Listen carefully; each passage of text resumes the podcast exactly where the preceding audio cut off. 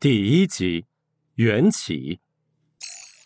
二零八六年，原网络已经完全取代了互联网，人们的生活、娱乐、学习、工作，很多都在原网络中完成。因为原网络高度发达，无孔不入，沉浸无感，这就造成虚拟和现实重叠融绕，难辨其真。人、网、物。三者浑然一体，或许这就是几十年前所谓的元宇宙。在漆黑的夜色中，一架深黑色的作战飞行器幽灵般的突然出现在山区上空，几个全副武装的人从飞行器上纵身跳下，小型降落伞自动打开，他们降落在一片荒凉的空地上。其中一个人躲在岩石后，开始装配狙击枪；其他人向三四百米外灯火通明的山体监狱进发。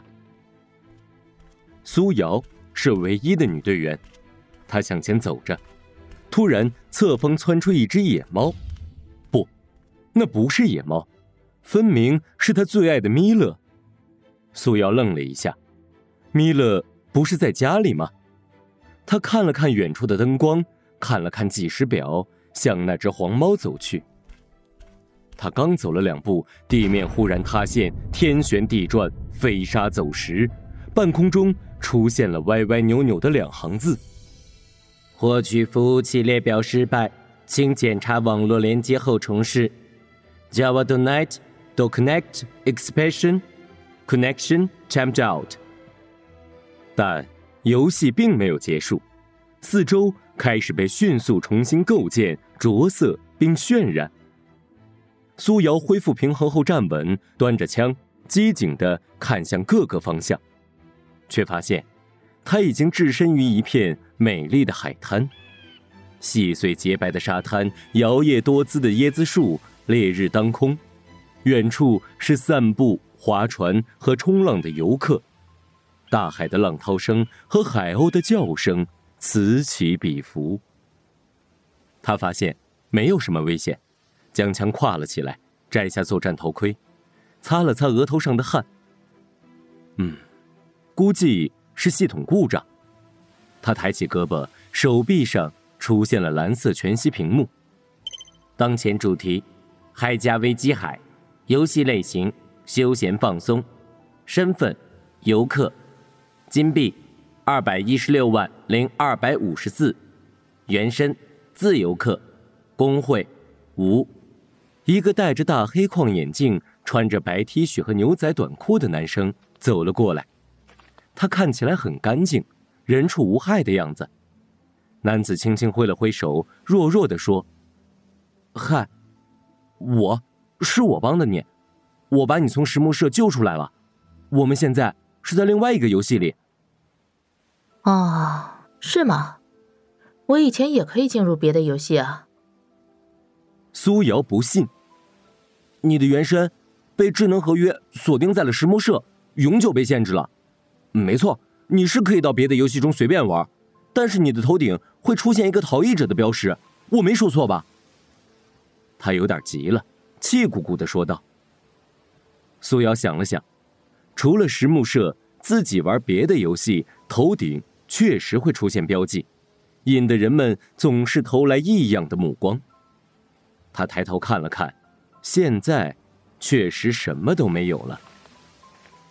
素瑶前后走了两步，以前他离开设定的任务范围，行动就会变得极其缓慢，甚至抬腿都很困难，现在却很正常。哎，乖乖。难道我真的摆脱了师傅的魔爪？他按耐住内心的喜悦，冷冷的问道：“猫呢？那个黄色的猫呢？你把它藏到哪了？”“哦，那其实是一段代码，是你家米勒的复制品。”“复制品？你想干什么？”“我我没想干什么。”“哎，你这人怎么这样？我把你救出来，你还这么凶。”“嗯。”好吧，我跟你说，我经常到你画廊看你的作品。后来我查过你的身份，知道 David 角色是雇佣杀手，需要不断的赚金币给石木社来还债赎身，我就开始研究如何破解智能合约，解除你们区块链上的关系。哦，你是做什么的？我是你的粉丝，我叫小鹏，是个博士，还在读书。读书？还有这样的角色？有意思。苏瑶没忍住笑了出来。他抬起胳膊看了看，来回走了两步。看来这是真的了。他高兴的跳了起来。他将枪械扔在沙滩上，脱去了作战服，甩了甩被压平的粉色的长发，感觉无比轻松和自然。他高兴地跑到了远处，跳了好多次，然后跑进海水，让海浪拍打着他的腿。他捡起几个贝壳，欢呼着。把它们扔回了大海。这是很长时间以来他第一次笑得这么多，这么开心。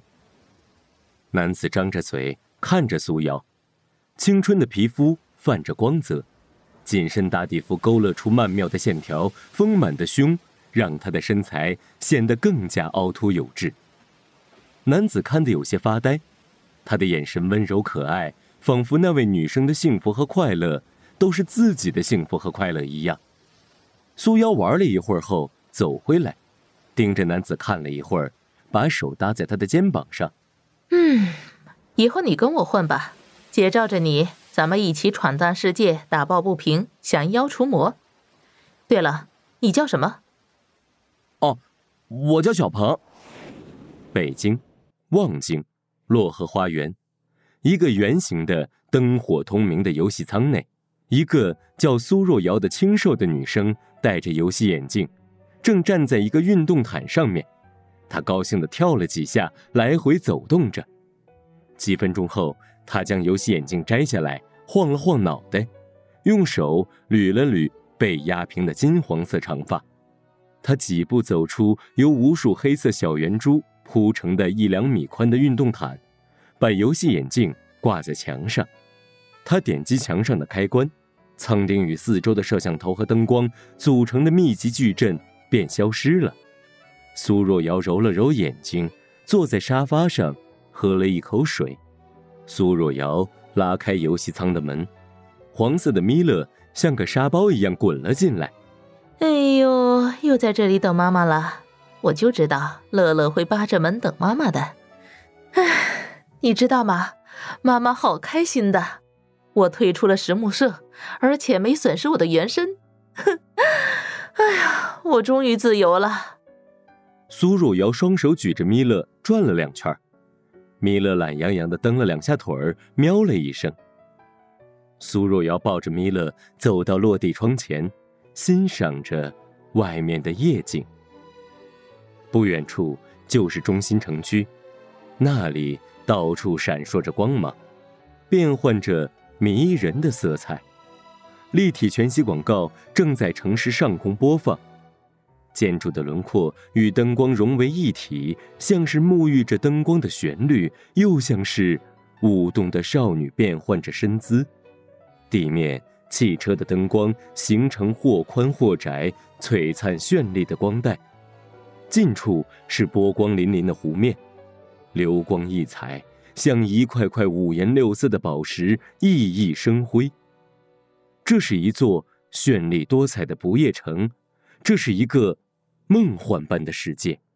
站了一会儿，苏若瑶坐到了客厅的沙发上，电视屏幕自动亮起，他抬头正好看到屏幕旁边母亲的黑白照片和前面点燃的蜡烛，他的心情瞬间跌入了谷底。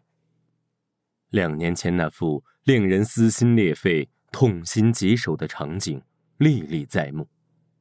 二零八四年六月二十九日下午，苏若瑶和父亲在医院守护着病床上的母亲。父亲戴着 VR 眼镜，正在参加公司的远程会议。苏若瑶正在用电子画板进行创作。妈妈在床上安详地躺着睡觉。心电图监测仪的屏幕上有规律的波形延展着，可是突然发出了滴滴的警报声音。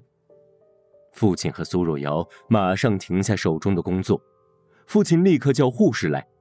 护士说：“这个需要找主治医生。”可是给主治医生司徒然打了很多个电话，却无人接听。父亲急了，让护士找别的医生。护士却说：“每个病人有专门负责的医生，别的医生对患者的病情可能不了解。”父亲、苏若瑶和两个护士开始在医院到处寻找司徒然，但都没找到。不料，苏若瑶在返回病房的时候，透过楼道大门的玻璃，却突然看到了司徒然的面孔。苏若瑶推开楼道的铁门，看到司徒然和一个女护士衣冠不整的抱在一起，旁边台阶上摆放着他们两个人的手机。